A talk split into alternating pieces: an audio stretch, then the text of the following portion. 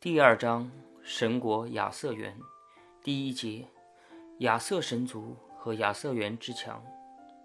那两个是谁？十条腿，三只眼，仅仅只有一条尾。奥丁骑马。吉斯顿布林地的谜语。当奥丁、维利和维三位神的祖先创造了大地和人类以后。又在大地的上方，宇宙最中央的地方，划定了一片广大而神圣的地方，作为神的居所。自此以后，神邸们就开始致力于建设家园的伟大工作。在建设家园的同时，奥丁也经常出外旅行，这样他就能不断地丰富自己的知识和智慧，同时也能排解寂寞和寻欢作乐。有一次。奥丁在旅途中爱上了一个名叫大地的女巨人，并和她风流了一场。后来，大地就为奥丁生下了一个儿子，名叫托尔。托尔很快就长得非常高大，力大无穷。后来，他成了神国中的力量之神，众神的领袖。此后，奥丁又在巨人国爱上了一个美丽的姑娘，弗里格，决定娶她为妻。但是，尽管弗里格对奥丁也是一见钟情，巨人们却因为和神之间的宿仇，也因为奥丁的风流成性而十分讨厌见到奥丁。奥丁在一个风高天黑的夜晚，跳入了巨人国的宫殿里。这一对情人决定协力私奔。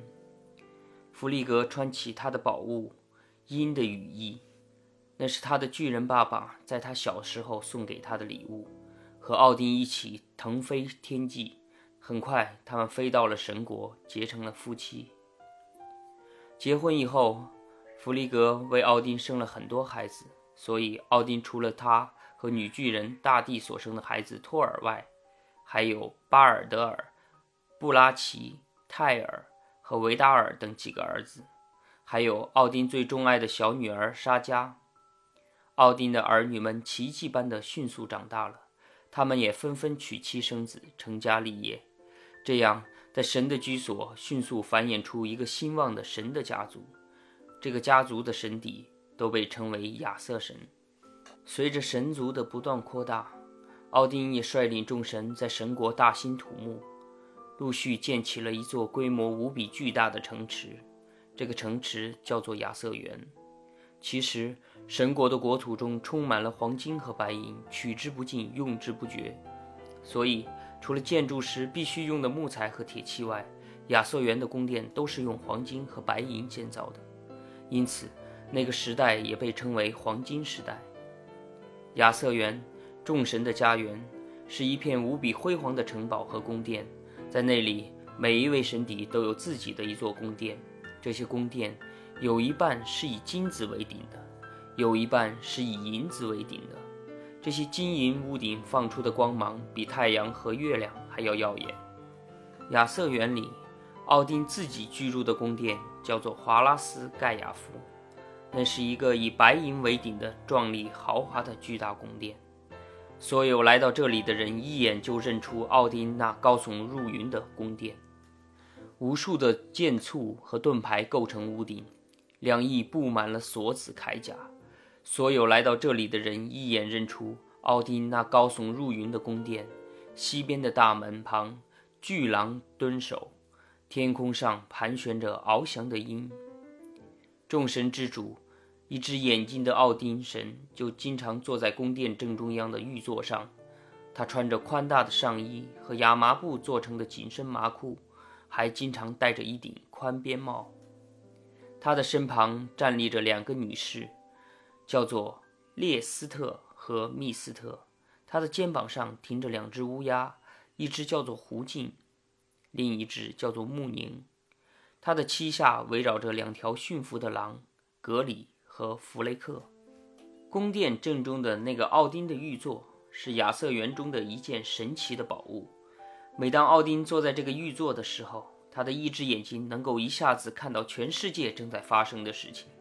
而他的那只在秘密耳泉底下张着的眼睛，则能看到一切过去的事情和将要发生的事情。奥丁独目的视线也有被宇宙树挡住的时候，那样他就不能完全了解整个宇宙的事情。但是他肩上的两只乌鸦，代表思想的胡静和代表记忆的穆宁，每天在日落时分便会分头飞出亚瑟园，一直飞到所有世界的尽头。当清晨来临的时候，两只乌鸦会从满天的朝霞中飞回来，一直停在奥丁的左肩，一直停在奥丁的右肩，然后把他们从外面飞行中所见到和听到的事情，通通告诉他们的主人。就这样，众神之主奥丁对天下的事情无所不知。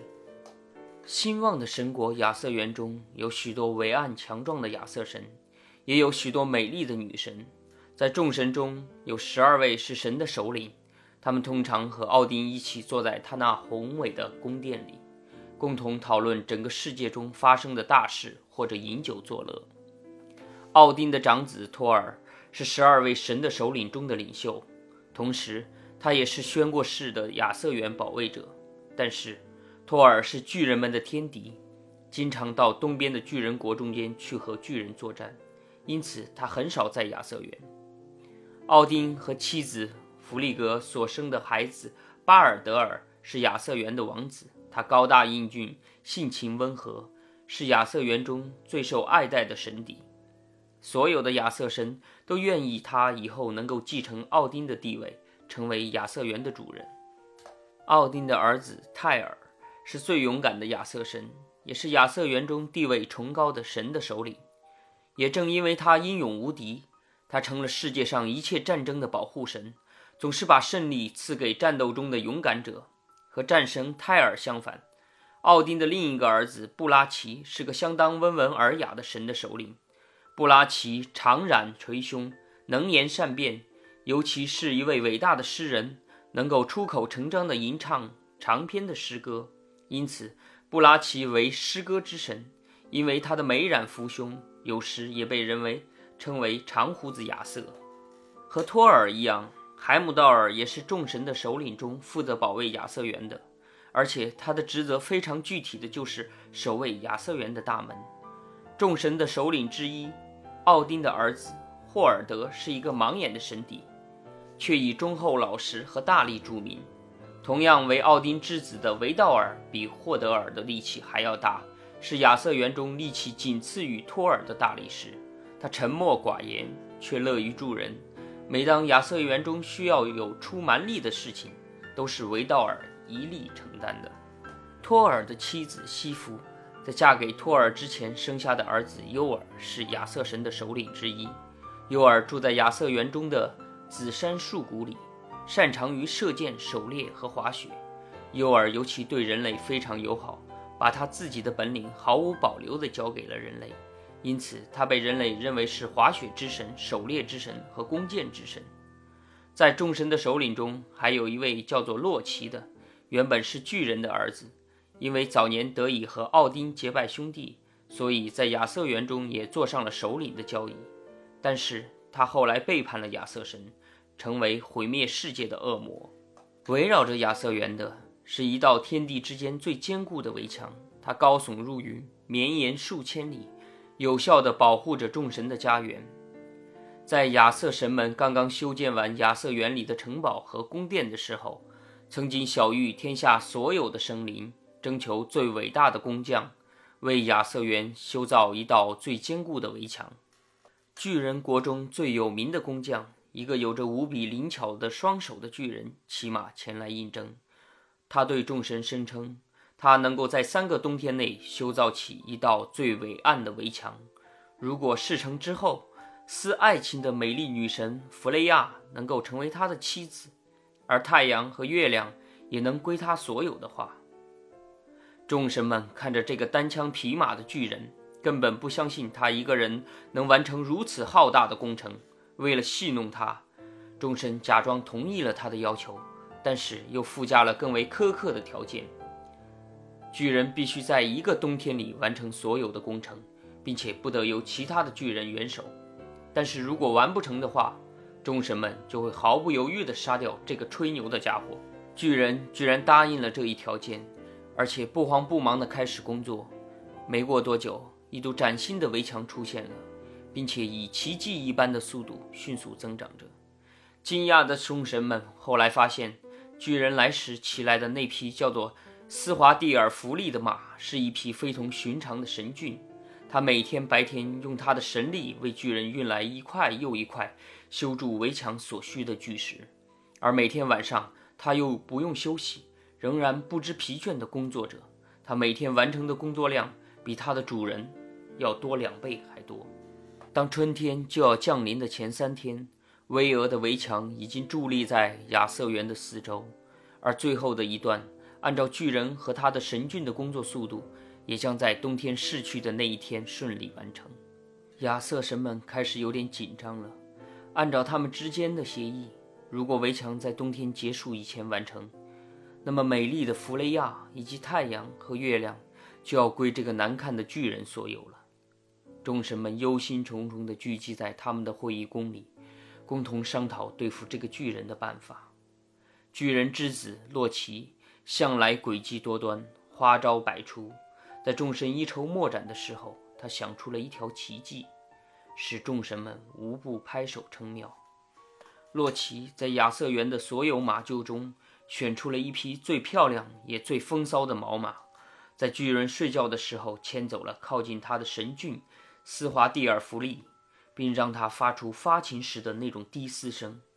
没有见过世面的年轻毛马被深深的诱惑了，他放下了正在干着的工作，向那头风骚的毛马奔来。